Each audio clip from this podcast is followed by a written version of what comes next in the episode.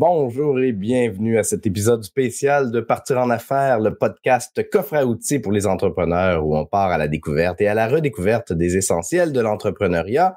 Mon nom est Mathieu Chevalier, je suis réalisateur de vidéos d'accueil, c'est-à-dire qu'ensemble, on produit des vidéos qui vont accueillir les visiteurs sur votre site web et leur donner le goût de devenir vos clients. Je dis épisode spécial parce que ben je suis pour cet épisode-ci et les trois prochains, je suis seul et je retourne à un, format un peu plus près du vlog. Euh, pour ceux qui, qui me suivent depuis un certain temps, vous savez que j'ai commencé à vlogger en 2016 euh, et pendant presque cinq ans, euh, je ne faisais que ça, du vlog. Et depuis bientôt un an, euh, maintenant, j'ai switché au format podcast et euh, live streaming sur LinkedIn et Facebook. Et j'aime beaucoup à faire des entrevues, j'aime beaucoup recevoir des gens. et là, de faire un épisode tout seul, ça, ça, ça me déstabilise un peu, mais en même temps, j'ai choisi un sujet qui tombe tellement à plein dans le calendrier de l'avant de gratitude que je fais depuis le début du mois de décembre. Parce que quelle meilleure façon de remercier un contact professionnel que d'aller lui écrire une recommandation sur LinkedIn. Et c'est un sujet qui est revenu à plusieurs reprises sur Partir en affaires dans la dernière année. On en a parlé euh, parfois en long et en large, mais je trouvais intéressant de faire un, un épisode plus court qui répond à la question comment écrire une excellente recommandation sur LinkedIn. C'est un peu ça que je vais regarder avec vous. Et pour regarder ça, j'ai décidé de, prendre en exemple un profil LinkedIn. Euh, puis je me doutais que les recommandations qui, euh, qui, venir de cette personne-là allaient être excellentes. Et j'ai été jeter un œil et c'est évidemment le cas. Et c'est euh, le, le, profil de Nadine Haddad Bon, d'abord, avant d'embarquer dans le vif du sujet, j'aimerais peut-être faire une mise en contexte. C'est quoi une recommandation LinkedIn? Ben, une recommandation LinkedIn, c'est une section qui est dans le bas de votre profil. Si on regarde le profil de Nadine et qu'on descend tout en bas, on va voir une recommandation une section pardon qui s'appelle recommandations.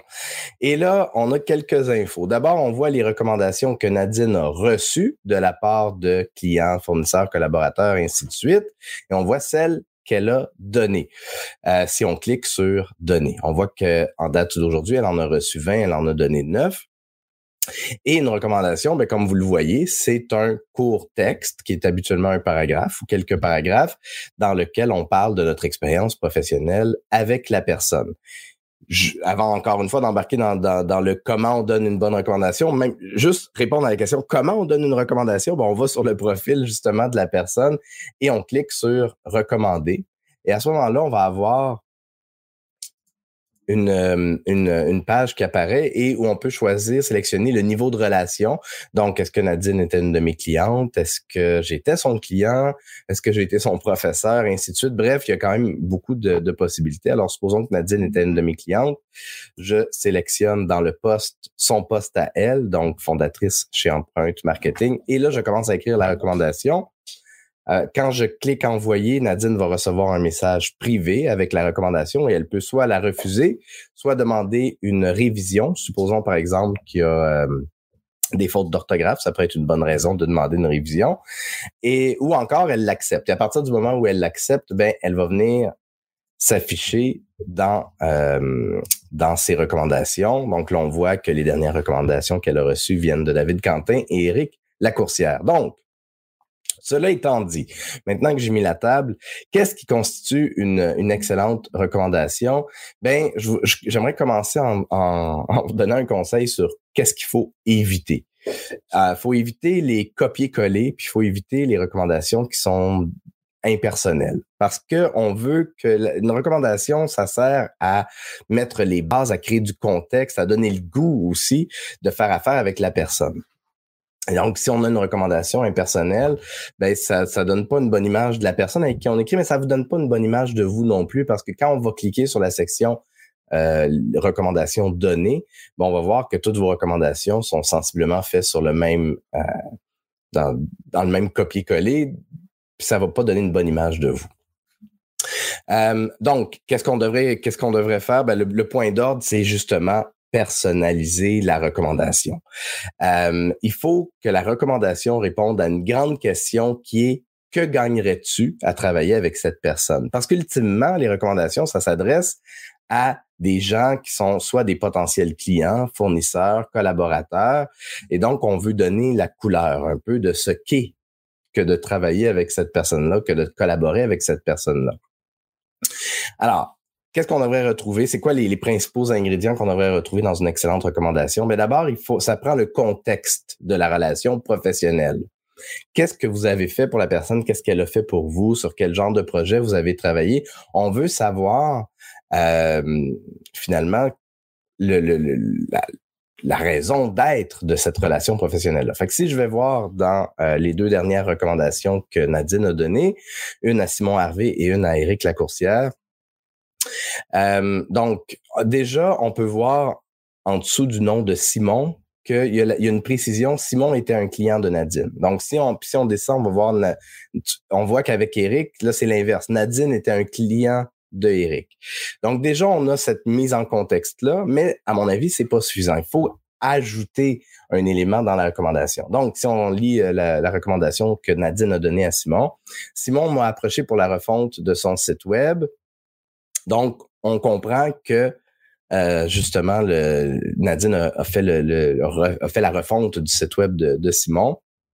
Dans le cas d'Éric Lacourcière, je venais de me lancer en affaires et j'avais besoin d'aide afin de comprendre certaines notions en lien avec les investissements, le plan de retraite. Éric m'a tout expliqué. Voilà. Fait qu'on a une mise en contexte très claire. On sait, dans les deux cas, ce que le, professionnel a fait pour Nadine. Alors, le deuxième ingrédient qu'on devrait retrouver dans une recommandation LinkedIn, ce sont les éléments distinctifs de la personne recommandée, c'est-à-dire ses qualités, ses forces, qu'est-ce qui la distingue, qu'est-ce qui lui est propre? Euh, et on le voit dans les recommandations que LinkedIn, que Nadine a données. Euh, donc, à propos de Simon, il savait ce qu'il voulait, il était ouvert à mes suggestions, il était créatif, spontané. Ensemble, on a fait un super bon team. Euh, donc, dans le cas d'Éric, vocabulaire simple, clair, net et précis. Alors, on a, on a des éléments distinctifs. On comprend des qualités, des traits qui sont propres à ces personnes-là.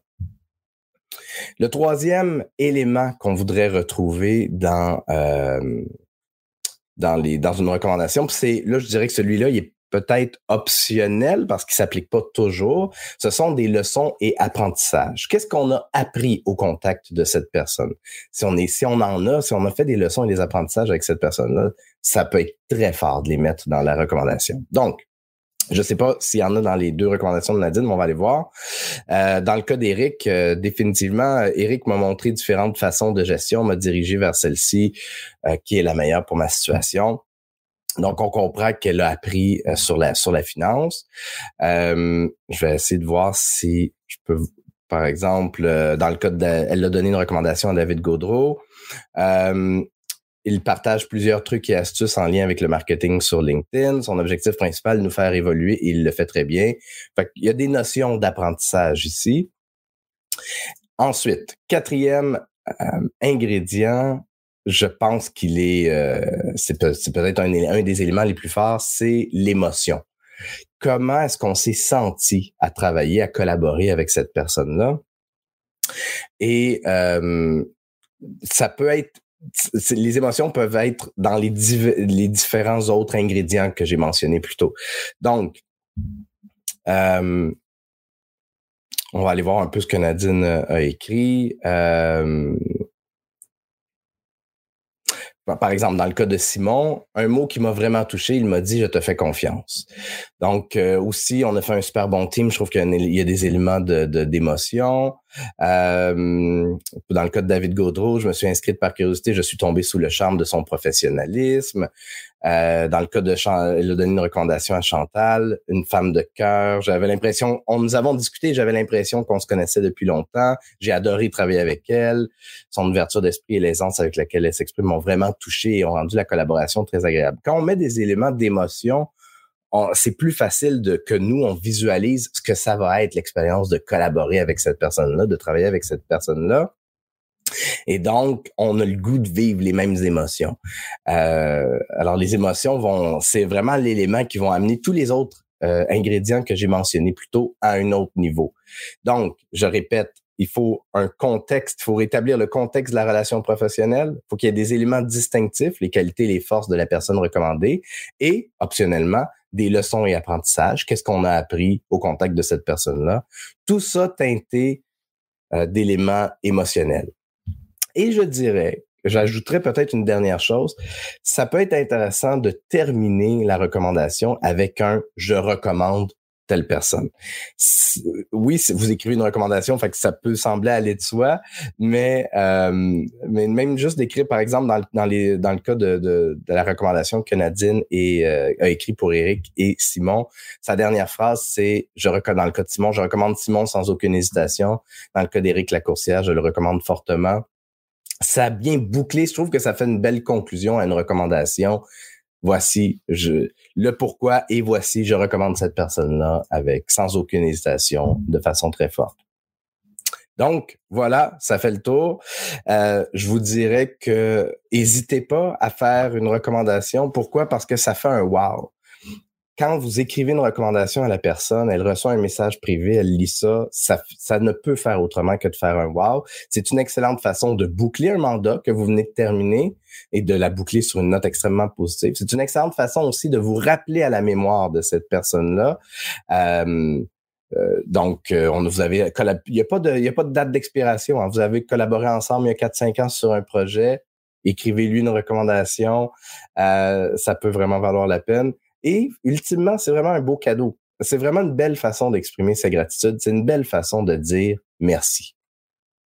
C'est tout ce que j'avais pour vous aujourd'hui. Merci infiniment de votre écoute. À la revoyure!